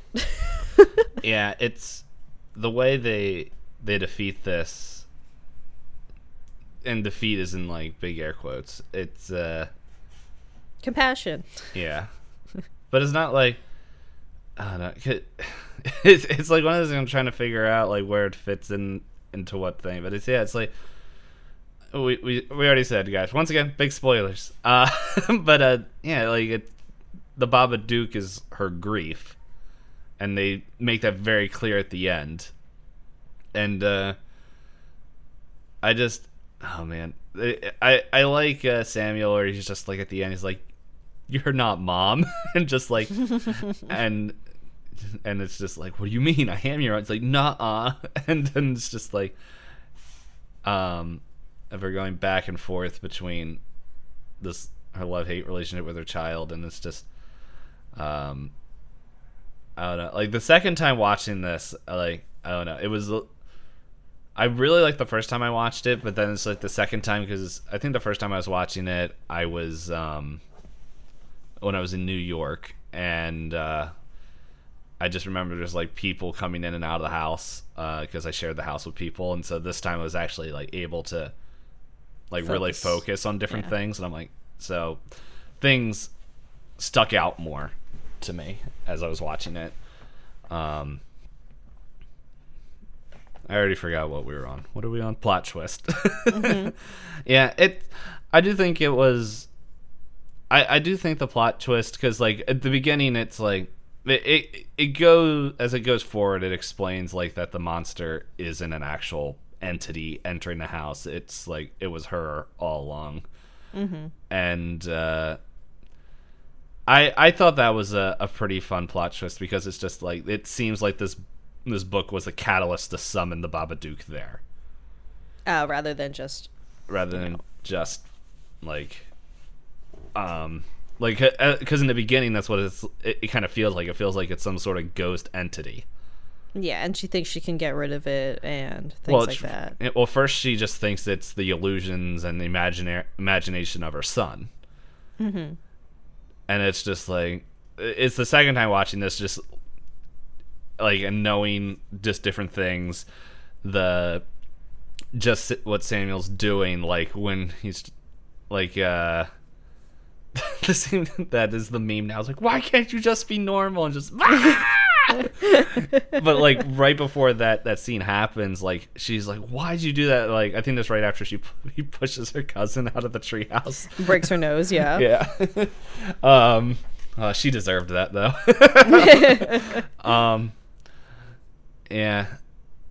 It's uh so that all happened and uh like she starts yelling at him but it's just like just like trying to talk with them and then it's just as soon as like um as soon as like she's like what what is going on? What's happening? He immediately is just like starts looking looks right over to the passenger seat and just starts yelling at the the Babadook. And like it's uh the whole time it's just like all these weird things where it's just like is he like putting glass in the soup or and like all these other things? And he's like it's the Babadook. And it's like this little brat is just doing stuff and blaming it on the imaginary character that he's his mind created um and then as time goes on you're like oh no this is they're real and it's just um i don't know like like once you find out that the Babadook was like her and like and it, it i guess it's one of the things like did she put glass in the In her own soup? soup. I know. It's, it's like uh, some things disconnect but it's just like wait a second but it, it seems like it, it was her but then it also became an like an external force as well Yeah, where you know, I, I mean, it could have very well been herself, just like completely like not realizing, you know, yeah what what was happening at that point. Mm-hmm. Yeah. So, but no, it was. I thought it was a neat plot twist. Um. Oh yeah, atmosphere. Um. Yeah, atmosphere I gave a four. Okay, I had given it a five because I think when it comes like, we'll talk about it for likable characters, but I think Sam sets a lot of the tones for the movie where it you're you're already trying to figure out what's happening pretty early on. Like there isn't really too much of a lull, in my opinion, where Mm. You're really introduced into uh, you're you're dropped in pretty quickly into how much she's dealing with, and then on top of it, she, she also has like tooth pains, right? If I remember right, Yeah, because at the Yeah. end she rips out her molar. her own tooth. Yeah. uh, yeah. So like, you get a lot. I think you get a lot of the sensations of her feeling tired and exhausted, and like. Just listening to Sam makes me tired. I can't. Yeah. imagine taking care of Sam. Yeah. And then this would also. Wait, what are we on? yeah, atmosphere. Atmosphere. Yeah, I misscored that. That's definitely five. Okay. yeah, I was like, I was about to say something. I'm like, wait a second, what was I thinking here? Yeah. Um, I will also blame this week. I was very tired. So it was like, it's fine. I was tired last night trying to catch up on movies as well. That's why I didn't like. I'm a little bit out of this because like I did watch a summary video to remind me of like the major points of Babadook, but I don't remember each scene because I didn't get a chance to watch Yeah. all of it. But I did watch it more recently. I think my first watch through of it was a couple years ago. I know I didn't watch it when it came out. mhm. yeah, I watched it like about, like I, I watched it pretty close to when it came out. Um, but yeah, so yeah, but um,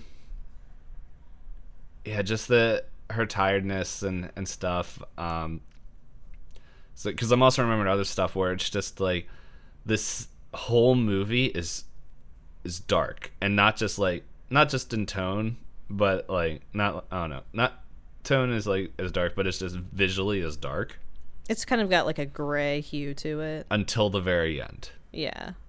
and it's just like which that is jarring on its own. You're just like, wait, what? um, Sunshines and rainbows. yeah. Ah. and worms. Um, but yeah, the the atmosphere, I feel like it's it just does a really good job of just like because like it this this could just also look like a movie where she is slowly losing her touch on reality because of just okay as you mentioned at home taking care of Samuel and all his um everything that gets on her nerves and jarring and screaming and just making weapons and and just Getting expelled. And... yeah. well, no, he doesn't get expelled. They say she takes him out of the school. Oh, okay. I thought he was. No, so what happens is they want to get um him a, like put him in a special class um because this is I think it's shortly after they read the Babadook and he's like bringing like, it he- to school. yeah, talking and seeing and talking yeah. about it, and like not doing this work, and they're like, we want to bring get the boy a helper, and she's like, no, I'm he's perfectly fine, like he's just you just got to be a little bit patient with him, and like the teacher's like, no, I don't want anything to do with your son, and she's like, Okay. yeah, and I so- misunderstood.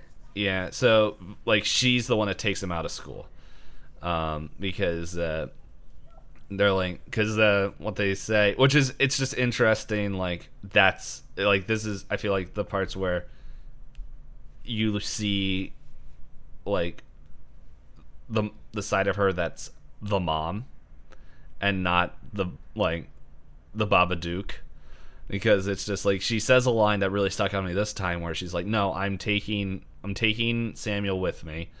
Uh, and he's like we just want to find get help for the boy. And he's like first off you can't even say his name. And if you don't even know his name why would i want you guys to be there he's like he's not the boy. His name is samuel. And so he's like i'm gonna go find a school that will actually help him. And then at the end like uh, at the end of the movie when they're with like the australian child services uh, child service group which oh man samuel just just saying whatever comes to my mom gives me drugs so i'll sleep at night. And they're just like it's just tranquilizers. It's from the it's from the doctor. Um yeah he uh it, they mentioned at the end like he's in a school now that's actually helping him and he's doing a lot better and he's telling me that he's starting to make friends and like so it's uh they mentioned that at the end um that they got him into a school that's actually like can help him out and and is willing to work with him. Gotcha, gotcha. yeah so yeah she she took him out. Um but yeah it but it also gives like the perfect storm because it's just like the fact that like throughout the whole movie it's just she has a distrust with any with everybody because like it, it's just interesting because she doesn't want to deal with samuel but she doesn't want anybody else to have to deal with samuel either mm-hmm So, Like she's ex- clearly exhausted, but at the same time, she's like, "But he's he's my burden." Yeah, he's my Is how she's in the in the begin in Yes. the beginning of the movie. She considers him the burden that she has to take care of now on her own. Mm-hmm. Um and uh yeah it's and like you can just see her like constantly like kind of getting tired was- another thing uh, you brought up the tooth uh thing as well the thing that i thought was also interesting about that is that's the side that the glass that she pulls the glass out of her her mouth Oh, I didn't connect that before. Yeah, it's uh Yeah, the glass is on the left left side in the back because like I remember she reaches back there and pulls out the glass. Um and so but yeah, but like there's just other things like to build the atmosphere of just like when the Babadook starts like visually showing up.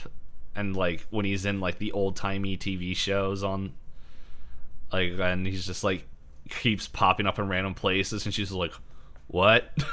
Like what did i just see? And uh Questioning herself, yeah. yeah and he's just like going all around um and then as always you know i just need to get an animal pet um because if the pet just starts freaking out i'm gonna know that there's some sort of something wrong that dog got Yeah, done- why do you think I have three of them? Hey, all, your buns. All I hear about them is they get lost underneath blankets and hear that you have food and want it. Yeah, the one's uh he's now settling in to take a nap uh next to me um, after he's eaten eaten his breakfast. um, yeah, it's like man, I I totally forgot what happened to that dog until I was re- they showed in the book, and I'm like, oh yeah, Poor dog. I'm like, this book, like, this, that not book, this movie, literally, he's like, this is what's gonna happen. There's no surprises. This is what is going to happen in this movie, and you're like, okay, and then it's just like, and then like every time the dog barks, and she just gives it a stare, it's like, not now, right? Yeah, not this time. Not this, no, buddy. Like, um, because I think it's around the midpoint is when uh, the book comes back after. No, because after tries- she after she burns it, that I don't think the book shows up again. no, yeah, because first she tries to tear it up, She tears it up, throws it out, and then it comes back rewritten. rewrit- rewritten and repaired, and then, oh man, and there's just such an awkward scene in the in the police station. It's just like, so you're being stalked by somebody. Yeah, they gave me a child book. Okay, the child book you burned.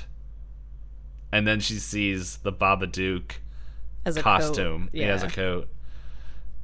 Uh, well, and and its hands. Oh, right, right. Yeah. You see its hands. Um, mhm. Uh, yeah. It it's just like it. I, I don't want to compare it. Like, there's a lot of things to com- that are similar between uh, the Babadook and Hereditary, um, but it's just like where the villain was so much in the background. This movie is like no, the the villain is in the background, but it's also there. it's like it's moving in the background, but at the same time, it's just like sup. I'm Yeah. here. I'm everywhere. So then that's a good transition to the next one, right? hmm monster slash villains. Yeah. Uh, that is me. Yep. Yes. Uh, I gave it a four. Same here.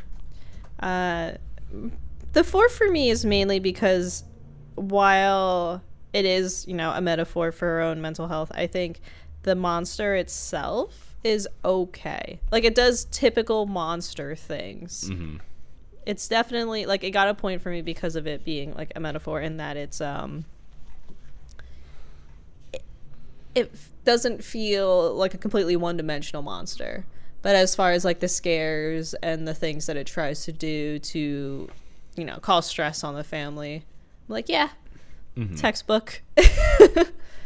showing vision, showing up all the time, jumping out, stuff like that. Like, whereas, uh, yeah, unfortunately, to compare it against Hereditary, who it is going against in the bracket, whereas Yeah. Hereditary, it was a lot more subtle and then, but still an overwhelming force for not really like being there. It's like this one is like I am here, but I was like, yeah, you are. Yeah. Uh there's a few reasons I gave it a 4. Like I like in reflection, I know the the reason like I wasn't a I didn't like the design of it too much, but it's just like the whole design was like kind of made it look exactly how it did in that children's book and it's supposed to be like a children's book kind of looking monster. It's not that scary. Yeah, But it's like the whole thing where it's just like she looks over to her um, neighbor who has Parkinson's and like can see into her house, and she like looks down like to do some dishes and looks up, and the Babadook is in there just behind her looking at them into her house, and then it's like wait what? And I'm like that was a it wasn't very scary because it's just like. This looks like a dude with football pads. but like the other thing that was like kind of a big detraction to me is that it's its scream is Godzilla. Oh, fair point. I didn't even consider that. It's yeah, it's I that's all I would remember about it like about the monster that actually the first time I watched it where it was just like it it's literally doing Godzilla screams as it's running around and doing stuff. um I'm like it's if it could shoot a laser. But like honestly though, it's still like really good because um even though it's kind of up in your face and does your generic things, like it's not a dumb creature. Like It's not dumb, yeah. It's uh and like intelligence wise because like near the second in the second half of the movie it shows up as her dead husband. to try and like really play up like the come on, go Yeah. all the way in, Yeah, give me the join, boy. join us. Give me the boy and then it's just like what wait hold up um and so like it even though kind of some of the things that it does is generic it's still like it knows who it's dealing with and is trying to do its best to like give me control Yeah, Fu- fully let go. Just Mm-hmm. accept accept that this is who you are, and and then Sam's like, "But mom," and then she pukes. Sorry, Yes. that sounds very uh blatant summary of Yeah. that, but well that there's an even earlier scene uh well yeah the puke yeah that's at the end yeah. Um, but yeah, it's uh, but then like even when I don't know, it's just, like one of those things when he had control. Like, what was your end game? like just to, What- to what- kill yeah. Samuel? like, I mean, that's what was in the book, right? yeah. Um, I like when she's watching the news report and she sees herself smiling in the window. She's like, "Oh, hello."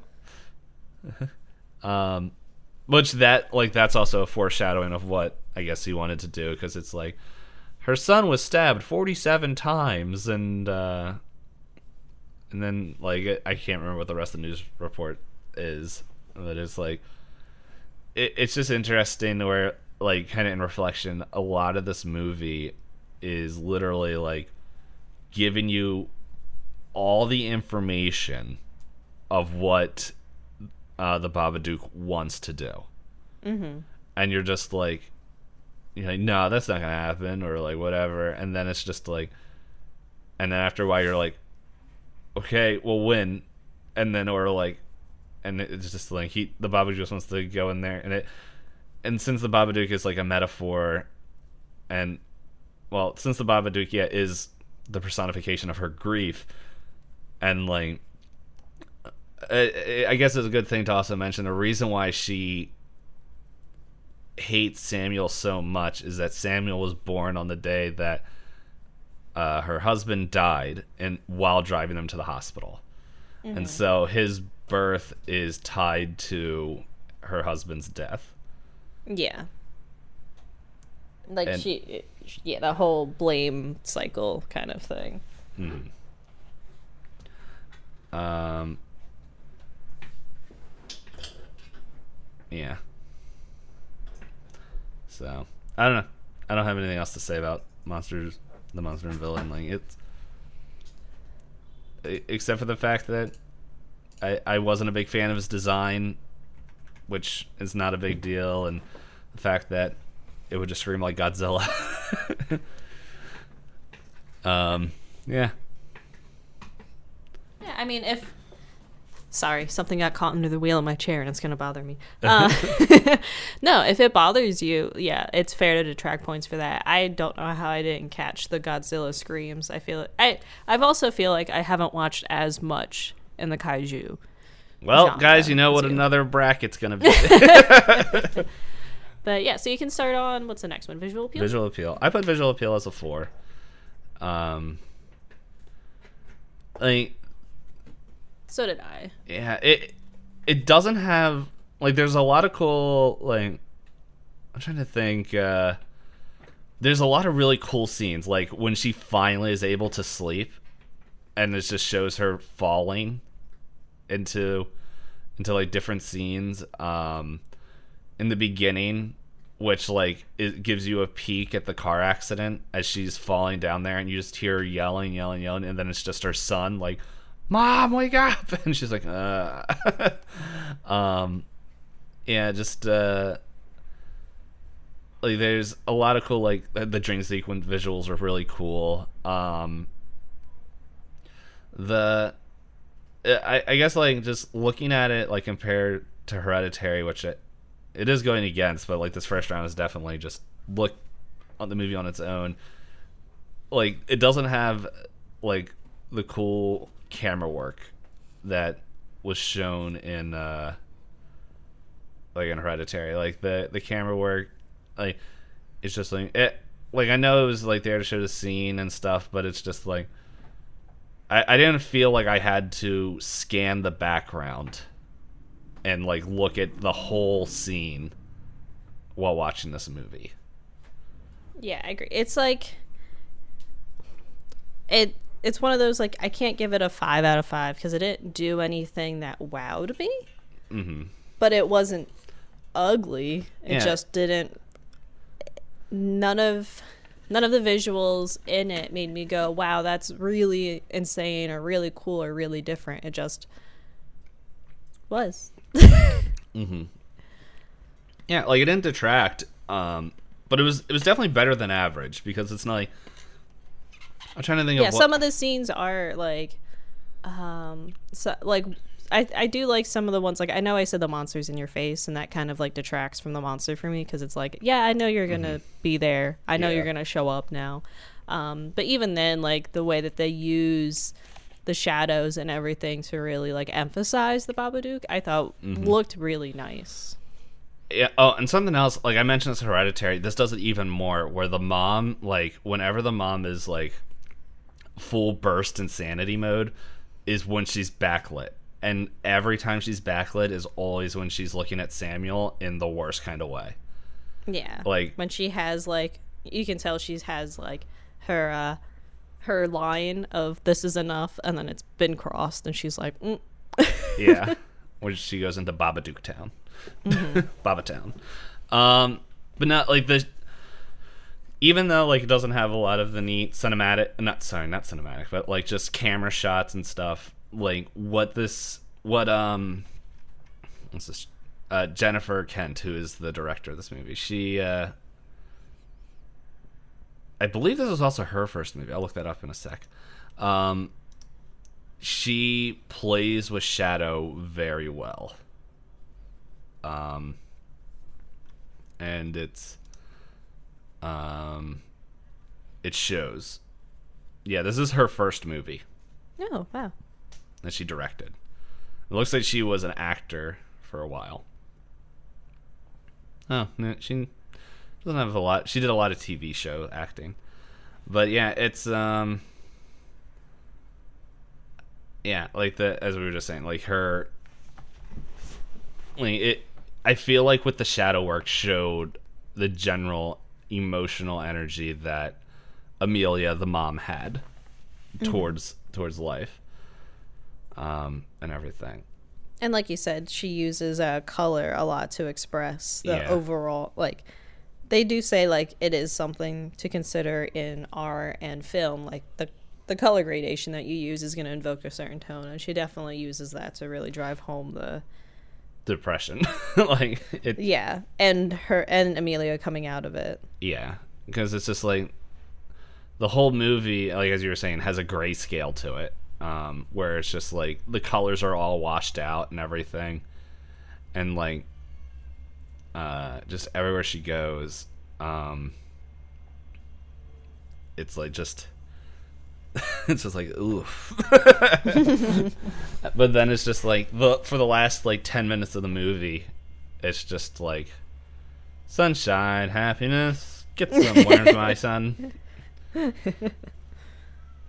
Um, Yeah, I like. I don't really have much more to add. yeah, like it, it's just sometimes I don't feel really bad about like sometimes the way these episodes go, but it's just like, oh man, we had so much to say about Hereditary because it's it's a layered movie compared to this one where it's just like we're gonna give you everything. Mm-hmm. um, yeah, so likable characters. What'd you put? I gave it a three. I gave it a four. Yeah. Okay. Like I do really like Amelia and what she can like what she brings to the role and everything and I believe her as a character, but man, Samuel. He is a main character and you have to listen to him a lot. I my second watch through, I appreciated Samuel's character a lot more. You were looking for additional things though, right? In terms of clues for stuff or Yeah. was it just that you kind of having watched it once you understood the character more? Um, yeah, it- it's a little bit of a com- combination of both. Um, where like in this one, like the second watch through, like where Samuel, it, it feels like the first watch through, you're like, like as you're saying, Samuel is grading, and like that's how he's like that's how he's written. He's supposed to be this constant source of annoyance.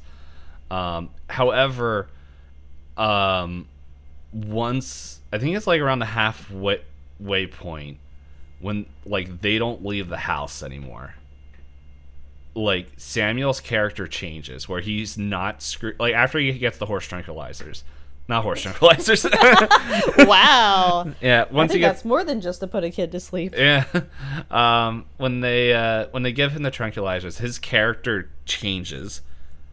Um, to where like he be- becomes starts to becoming more like uh, aware of things, like because you're like, oh, he's just quiet now because he's tired. But then it's like near the end of the movie where he doesn't take the pill, like and like he fakes it. Um, it's like he's not doing his screechy yelly thing but in the second watch through, the only time he starts screeching and yelling is when the Babadook is there and Amelia doesn't see him. So it's just like that's why he starts screaming and yelling is because the Babadook is in the car, he's in the house, he's there in that room, and he's yelling at the Babadook for it to leave. And that's every time he yells in this movie is uh when like that's that's just what's happening behind the scenes.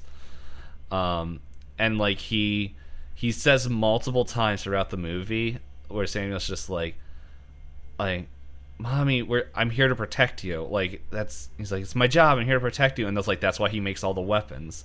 Because like he like He thinks he can fight off the yeah, well, he, Yeah. he makes the weapons before the Babadook even shows up, and he's just like he he has this sense of he wants to protect his mom, and like, um, because I think he does notice how much she does and how, like, how much she's going through. Because like even at the end of the movie, um, when uh the Babadook, like he has her like Gulliver's Travel tied to the floor, and he's just like, he's just saying, he's like, "You're not my mom. You're not." Like he's yelling that she's not, like she's The person that Yeah. he loves. Yeah. yeah, like he's able to see like because when we enter this movie, we see Amelia at her worst, Mm-hmm. and uh, worst, not worse, um, and her worst, and uh, and Samuel like I this is more me just headcanon imagining like there there had to be points where she showed love to him. And like because it seemed like it was like a switch like and like cared for him. Because like if she truly didn't care about him why like why bring him up and raise him until this age? Like i think it's just like we're when we come in like everything is just firing off like for her to just like really go down this path Mm-hmm. um so yeah samuel like in the second watch through when noticing that like he He feels more like an active character rather than just uh, Yeah, a like- catalyst for her. Mhm. Yeah, because the first time I watched it, I'm like, oh my gosh, the kid. Uh, n- no, but it's just like the characters that I didn't like was like mainly her sister Claire, because it's just like, um, again, and they hint at it where it's just like Amelia's like, Claire, you always talk and you never want to listen, and she's like, no, I talk, and then continues talking, or like I know, listen, yeah. and continues talking, and I'm like like and and I think at the end like of the movie it shows like as I see a lot of people say on Twitter like she cuts out the toxic people and it, I think she kills that like because at that point like she sees that like that Mrs. Roach the next door neighbor like legitimately cares for her and Sam and like she's like oh I just want to make sure everything's okay and like and so she trusts her to to watch Sam and like sees what a genuine friendship and like someone who cares for her son is Mhm. Instead of feeling forced to have the bond with her sister. Yeah, and like Yeah. there's no mention of of her sister and like how they're actually gonna celebrate his birthday, and she she's like, yeah, it's just gonna be a small party with just uh the two of us and Mrs. Roach, uh later today. Um. Yeah, and it's just like no one else is invited and everything, and so, um, but yeah, it it's honestly like I as I said, like Samuel's character the second watch through, like I don't know, felt a lot more tied to the story. And like Amelia, like I don't know, like I I did like um like the way her character's portrayed in this, I thought was really well. It's just I hated everybody else in this movie. yes, like Amelia is like a big saving grace because like she, while she is going through all of this stuff, she still feels like she hasn't. It's interesting to see her kind of cling on to little things to try and get better and be there and be present for people. But she's clearly, you're like, oh honey, oh no, Yeah, like it's one of those. Uh, I I feel bad for her because like I mentioned this at the beginning. Okay, so she has to take care of Sam, um, because like he is a bit high needs, um, with with just like kind of everything going on, and it seems like at the end of the movie they like like they went through stuff together, so there's just like they're they're making it easier on everybody, but uh yeah, like he has to take care of her, him, and then like to get him to school, and then has to go to work where she has to take care of people there that don't appreciate her, and then from there has to come back, pick up her son who is just like doesn't fully appreciate everything that she's doing for him, to go visit her sister that doesn't really care about anything going on in her life, and it's just like nobody like at the beginning of the movie nobody well like you can see people want to care like mrs roach but she doesn't allow them in and it just has everybody that's like emotionally and energy wise just taking a toll yeah. She, everybody around her is an energy vampire, and she's. Mm-hmm. everyone She's yeah, she's going through the motions thinking that this is what she has to do. Like there aren't any other options. a bunch of Colins a bunch of Colin Robinsons everywhere. yeah Yeah. Uh, I don't think I have anything else to, Mhm. to add. So, what is your total for the Babadook? 24. Okay, mine was a 23. Uh, I will go ahead and fill in our bracket here. I'm sure everybody here can guess who won. Batman. but which Batman? Uh, George Clooney. Oh god, Nipple Batman. Nipple Man. Nipple Man. uh, it says it's saving the scores in the bracket. I don't know why it's taking so long, but the winner with a total of 53 is Hereditary, and Babadook had a 47. Yeah. They're both really good movies. Um, It's just it is an interesting pairing because they kind of uh, like where the Babadook grounds itself and it's not actually supernatural versus Hereditary where you think it's grounded and then it is supernatural. yeah. And um, they're d- definitely worth watching. Um, both worth watching. It's uh,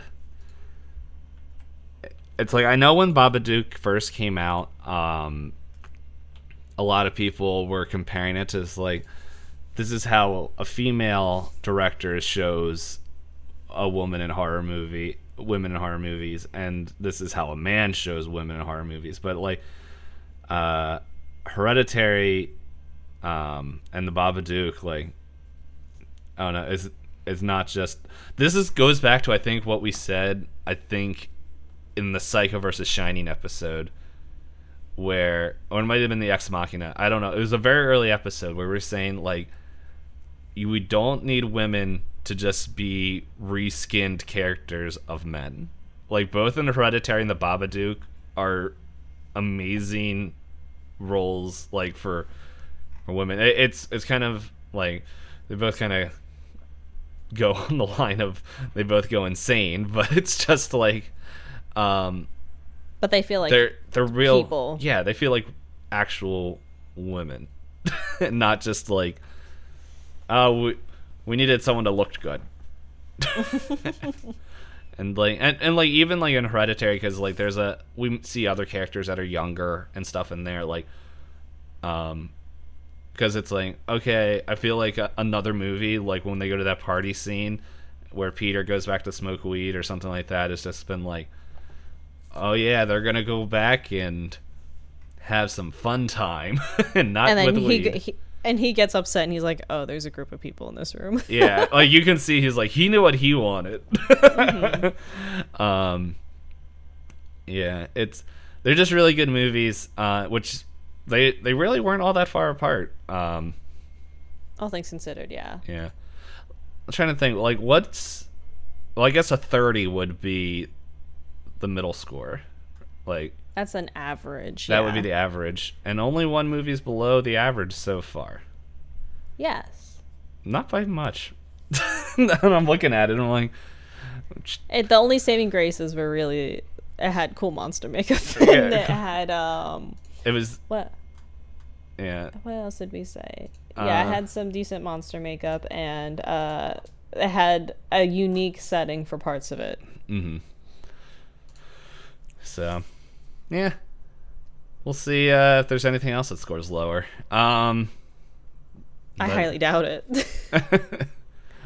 um, but yeah, uh, thank you everybody for listening. Um, if you agree or disagree, let us know somewhere, whether it's on uh, the Twitters or yeah, us personally. If you if you know there, I know one thing I totally didn't check, so I can do this in the beginning of the next episode. I don't think anyone mentioned anything on the socials. Okay, but yes, uh, like D Pain said, we always appreciate you listening this far into the episode. Uh, we would double appreciate it if you shared us with a friend who you think might also be interested in Halloween movies or just uh, listening to a new podcast in general. And uh, triple appreciate if you leave any kind of reviews. Uh, we'll be sure to shout you out if you write anything. We have a five star review on Apple. Uh, they get free shout outs every week because we don't know their name. Thank you, though.